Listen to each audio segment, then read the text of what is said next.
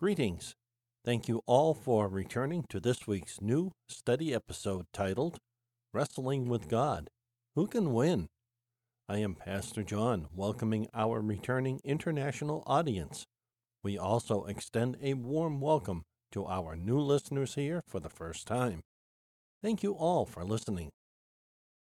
Last week, in our episode, How Could Lot Be a Righteous Man? We examined how Lot was called a righteous man despite his own sinful acts.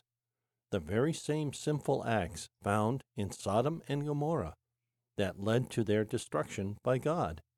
The Bible says Abraham observed smoke rising from that place like the smoke that comes from a period furnace. Even the earth where things grow was scorched beyond usability. Like us, right after being rescued from God's wrath, Lot sins by allowing his daughters to get him drunk and then engages in an act of incest with both his daughters.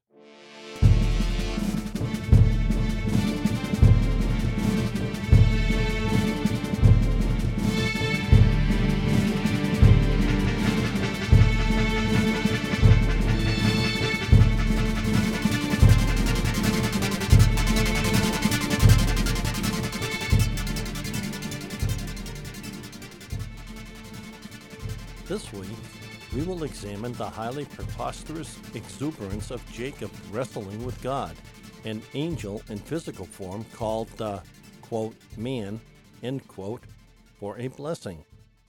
Today, like Lot's older daughter, we wrestle with God so we can sin and it not really being sin, somehow, in our minds and hearts.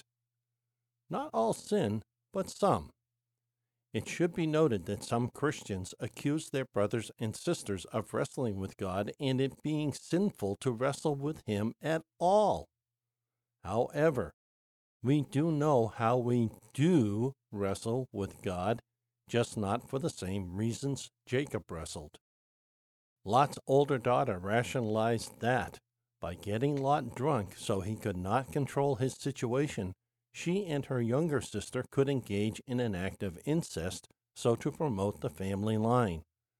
The older daughter rationalized this as a good and unsinful act by mentally wrestling with God much the same way we do with our sin today. At least, if we were more like Jacob, even if a bad thing to do, we would be wrestling God for a blessing, not wrestling to justify our sinful acts. As Christ's own children, are we not already justified in Christ, sanctified by his grace, mercy, and forgiveness? So why do we wrestle God for something we already have? Or is it we have no concept of what we have in Christ? Genesis chapter 32 opens this way. So Jacob went on his way, and the angels of God met him. When Jacob saw them, he exclaimed, This is the camp of God. So he named that place Mahanaim. Genesis chapter 32, verses 1 through 2. As we read on, we find Jacob is in trouble with his brother Esau. Jacob is greatly afraid of a reprise by Esau. Jacob goes to a lot of trouble to hopefully appease Esau, but Jacob's spirit is still very disquieted. All this in Jacob's self exclaimed camp of God. Angels were there with Jacob, and his spirit still could find no peace and rest. After doing all he can in the physical realm to give his disquieted spirit peace and rest, without success, he finally prays. Then Jacob prayed, O God of my father Abraham, God of my father Isaac, O Lord, you said to me, Return to your land and to your relatives, and I will make you prosper.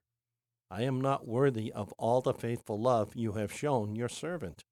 With only my walking stick I crossed the Jordan, but now I have become two camps. Rescue me, I pray, from the hand of my brother Esau, for I am afraid he will come and attack me as well as my mothers and their children. But you said, I will certainly make you prosper, and I will make your descendants like the sand on the seashore, too numerous to count. Genesis chapter 32, verses 9 through 12. Please note, this same promise about descendants was also made to Abraham and Isaac. We will be examining this promise next week. Jacob, still fearful, and before he prayed, divided his camp in two, so if Esau were to attack, one camp might escape. Even after praying, Jacob's spirit is still quite disquieted. He now sends a gift to Esau with very specific instructions. During the night, Jacob quickly took his two wives, his two female servants, and his eleven sons and crossed the ford at Jabbok.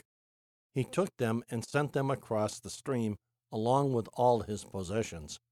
So Jacob was left alone. Then a man wrestled with him until daybreak. When the man saw that he could not defeat Jacob, he struck the socket of his hip, so the socket of Jacob's hip was dislocated while he wrestled with him. Then the man said, Let me go, for the dawn is breaking. I will not let you go, Jacob replied, unless you bless me. The man asked him, What is your name? He answered, Jacob. No longer will your name be Jacob, the man told him, but Israel, because you have fought with God and with men and have prevailed. Then Jacob asked, Please tell me your name. Why do you ask my name? The man replied. Then he blessed Jacob there. So Jacob named the place Peniel, explaining, Certainly I have seen God face to face and have survived. The sun rose over him as he crossed over Penuel, but he was limping because of his hip. Genesis chapter 32, verses 22 through 31. Is it just me, or did Jacob display an impressive amount of audacity to not only wrestle with, quote, the man, end quote, and then ask him his name? Jacob certainly is not wont for boldness and tenacity. At this point, if there is anything positive in this story we as modern people can take away, it should be how boldly and tenaciously Jacob held on to God. He referred to as, quote, the man. What would our faith today look like if we had even half the boldness and tenacity of Jacob to hold onto it and to God? On that note, we should observe a few things from our last scripture passage, Genesis chapter 32, verses 22 through 31. Verses 24 through 26 read So Jacob was left alone. Then a man wrestled with him until daybreak. When the man saw that he could not defeat Jacob, he struck the socket of his hip, so the socket of Jacob's hip was dislocated while he wrestled with him. Then the man said, let me go, for the dawn is breaking. I will not let you go, Jacob replied, unless you bless me. Notice first, Jacob and the angel, or, quote, man, end quote, wrestle, what appears to be, at first read, nearly all night, several hours at the very least. That had to be some wrestling match, even if what might be considered a short match. The length of the match would be better determined by facts not in our possession. When did Jacob awake so he could move his family across the ford? How long did it take Jacob to make that move across the ford? Both determining factors directly affecting the duration of wrestling before the dawn breaks. Notice, too, the implication that even after the angel or man dislocated Jacob's hip, Jacob kept wrestling with the man. In verse 25, Jacob's hip is dislocated. In verse 26, the man says, Let me go. It appears they are still wrestling. That begs the question even if we were to wrestle God for a blessing, if you were inflicted physically by anyone or anything, would you allow that to stop you from continuing to wrestle God for what you are asking Him? It didn't stop Jacob. Next, notice the emphatic speak. Verse 26 says, Then the man said, Let me go, for the dawn is breaking. I will not let you go, Jacob replied, unless you bless me. The angel or man says, Let me go, for the dawn is breaking. For me, it reads rather emphatically. Notice Jacob's reply I will not let you go unless you bless me.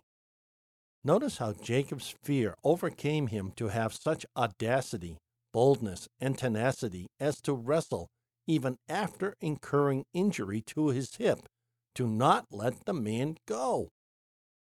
When was the last time you thought you really needed a blessing?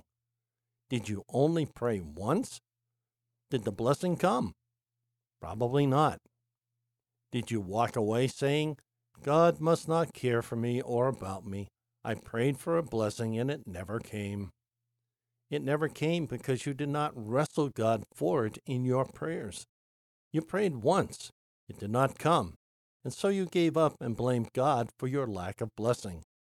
That may sound a bit harsh, but in the States it is very true.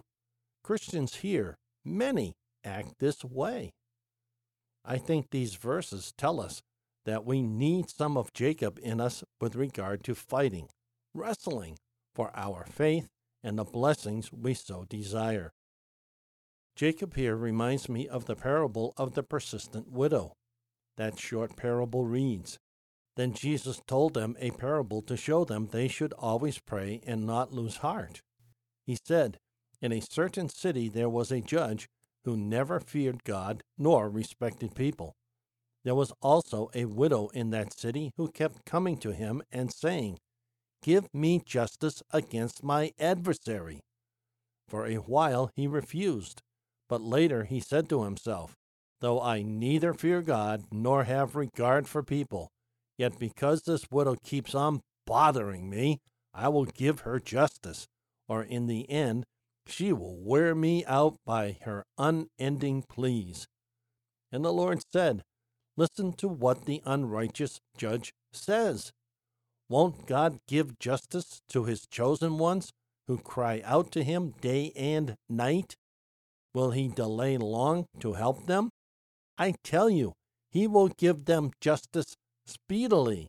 Nevertheless, when the Son of Man comes, will he find faith on the earth?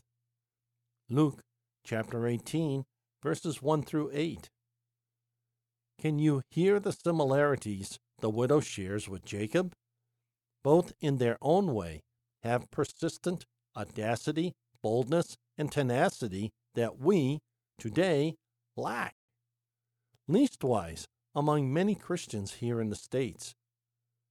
Getting back to Jacob in Genesis, let us see what commentary has to offer us for greater insight. Quoting, Unable to sleep, Jacob waded the ford in the night time by himself, and having ascertained its safety, he returned to the north bank and sent over his family and attendants, remaining behind to seek anew, in silent prayer, the divine blessing on the means he had set in motion. From Jamieson, Fausset, Brown Commentary, Critical and Explanatory on the Whole Bible, 1871. I think more commentary on verse 24 will bring some clarity of this wrestling in prayer concept. First, note the meaning of phantasm, an illusory mental image. Also, the meaning of specter, some object or source of terror or dread. Now, commentary reads Not a phantasm or specter, as Josephus calls him, nor was this a mere visionary representation of a man to the imagination of Jacob. This is referring to the man or the angel or done in the vision of a prophecy, but it was something real, corporeal, and visible. The Targum of Jonathan says it was an angel in the likeness of a man, and calls him Michael, which is not amiss, since he is expressly called an angel. And if Michael, the uncreated angel, is meant, it is most true, for not a created angel is designed, but a divine person as appears from Jacob's desiring to be blessed by him. And besides, being expressly called God, and was, no doubt, the Son of God in an human form, who frequently appeared in it as a token and pledge of his future incarnation, and, quote, this wrestling, end quote, was real and corporeal on the part of both. The man took hold of Jacob, and he took hold of the man, and they strove and struggled together for victory as wrestlers do. And on Jacob's part, it was also mental and spiritual and signified his fervent and importunate striving with God in prayer, or at least it was attended with earnest and importunate supplications, and this continued until the breaking of the day. How long this conflict lasted is uncertain, perhaps not long, since after Jacob rose in the night, he had a great deal of business to do, and did it before this affair happened, as sending his wives, children, servants, and cattle over the brook. However, this may denote that in the present state or night of darkness, wrestling in prayer with God must be continued until the perfect state commences, when the everlasting day of glory will break. From the New John Gill's exposition of the entire Bible. Commentary just said two significant things for us today to take away from this study of Jacob. Let us break this down.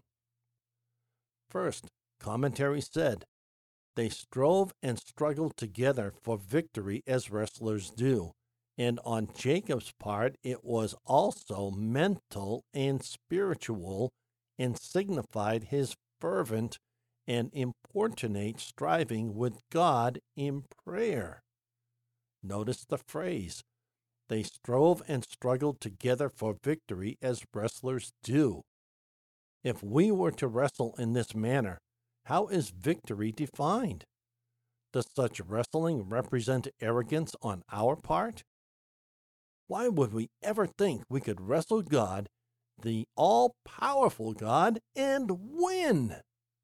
How preposterous that concept is staggers my thoughts and imagination. Yet, Jacob obviously was not troubled in this way.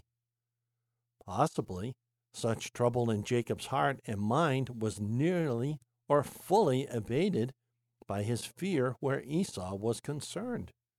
He was in that wrestling match to win, to get what he, Jacob, wanted a blessing.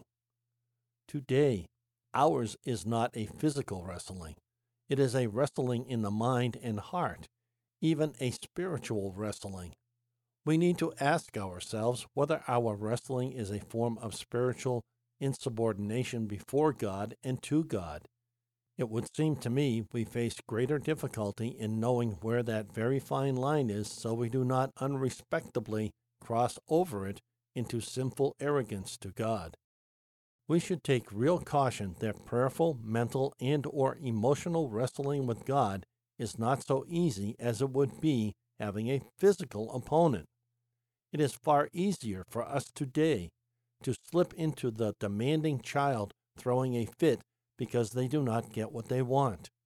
Yet, we can see from Jacob's example there is some decent value in pursuing this in a correct fashion. However, not without understanding the pitfalls.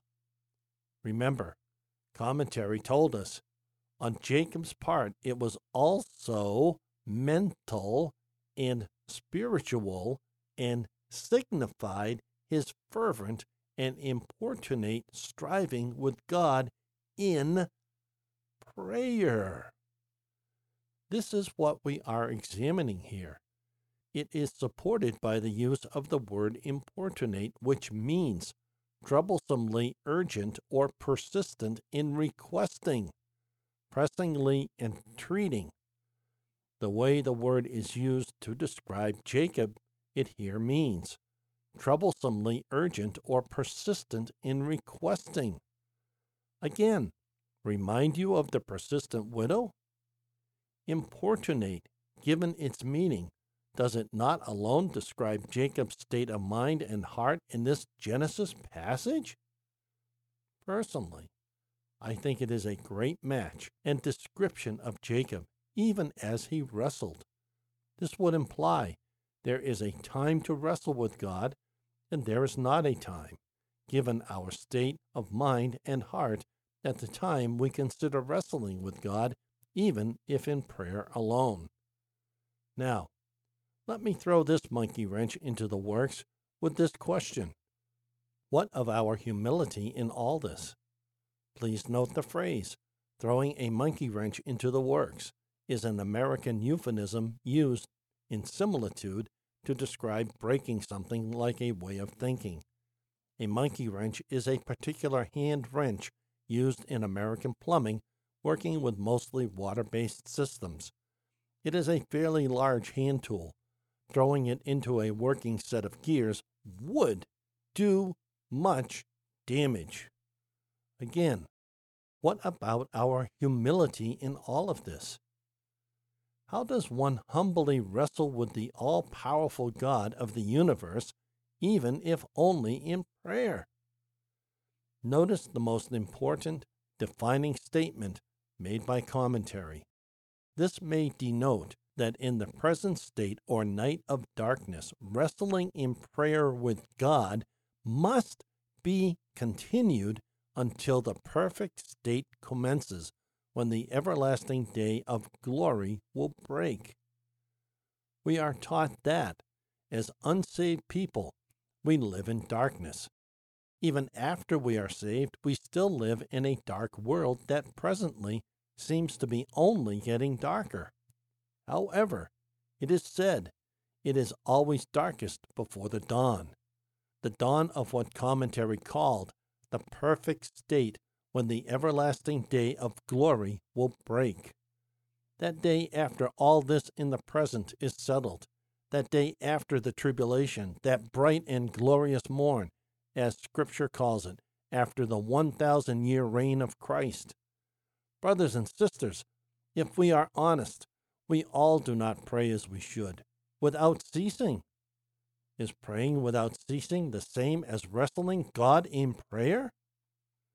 So we are a long way from correctly wrestling with God. Today, we do not wrestle God as Jacob did in the physical.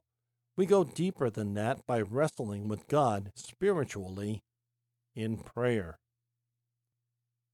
Next week, we will examine God's promise to Abraham and Jacob. They both were promised descendants too numerous to count. This number of descendants is likened to the stars of the entire universe and the grains of sand on a seashore. Today, many say we are waiting for Christ's return because this promise has not been fulfilled. We will examine whether this was meant as a promise or was merely a similitude for a number so big it did not exist in the present vocabulary of man at that time play or download next week's episode titled Descendants Too Numerous to Count from one of our podcast hosts, or follow direct links to these platforms on our website under the podcast menu item. Details follow. This study podcast is a wholly self funded outreach presented by the Church of the Unchurched, currently an all electronic Boston based outreach uniting the community of lost, searching, lonely, and forgotten in Christ. We greatly appreciate serving our international audience. God bless you all. If you are visiting for the first time, welcome, and God bless you. We look forward to the return of all our faithful listeners and new listeners.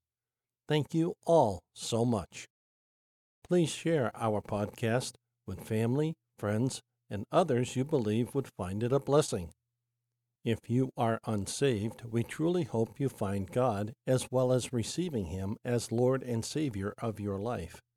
please find a short link to our episode titled How to Be Saved at the bottom of any episode description. To learn more about us and who we are, give our episode titled Introduction About Us, Who We Are, a listen. In that episode, you will learn more about us, who we are reaching out to, our mission, vision, ministry, and more.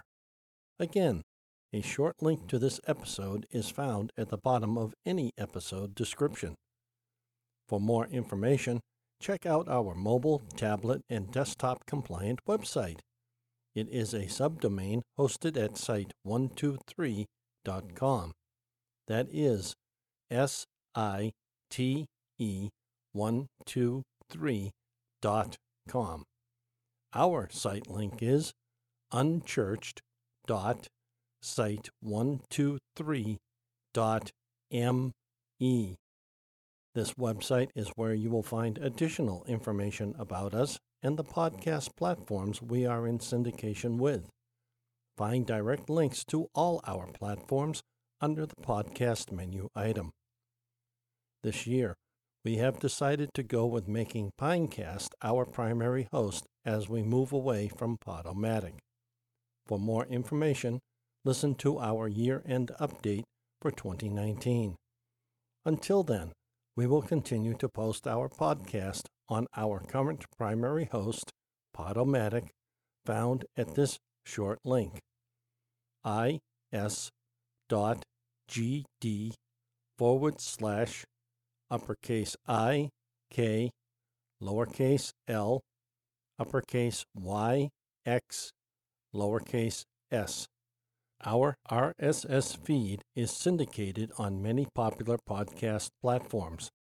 Please use the search phrase Church of the Un Church to find us on a podcast platform like iTunes, Google Podcasts, TuneIn, or Spotify, to name a few. Please use the dash symbol and not the word dash when you search for us. We refresh our RSS feed with every weekly episode upload on Sundays. These sites update our feed within 24 hours of our refresh. If Podomatic has any server issues, all linked episodes on iTunes, Spotify, TuneIn, and Stitcher will be unavailable for the duration of the server downtime.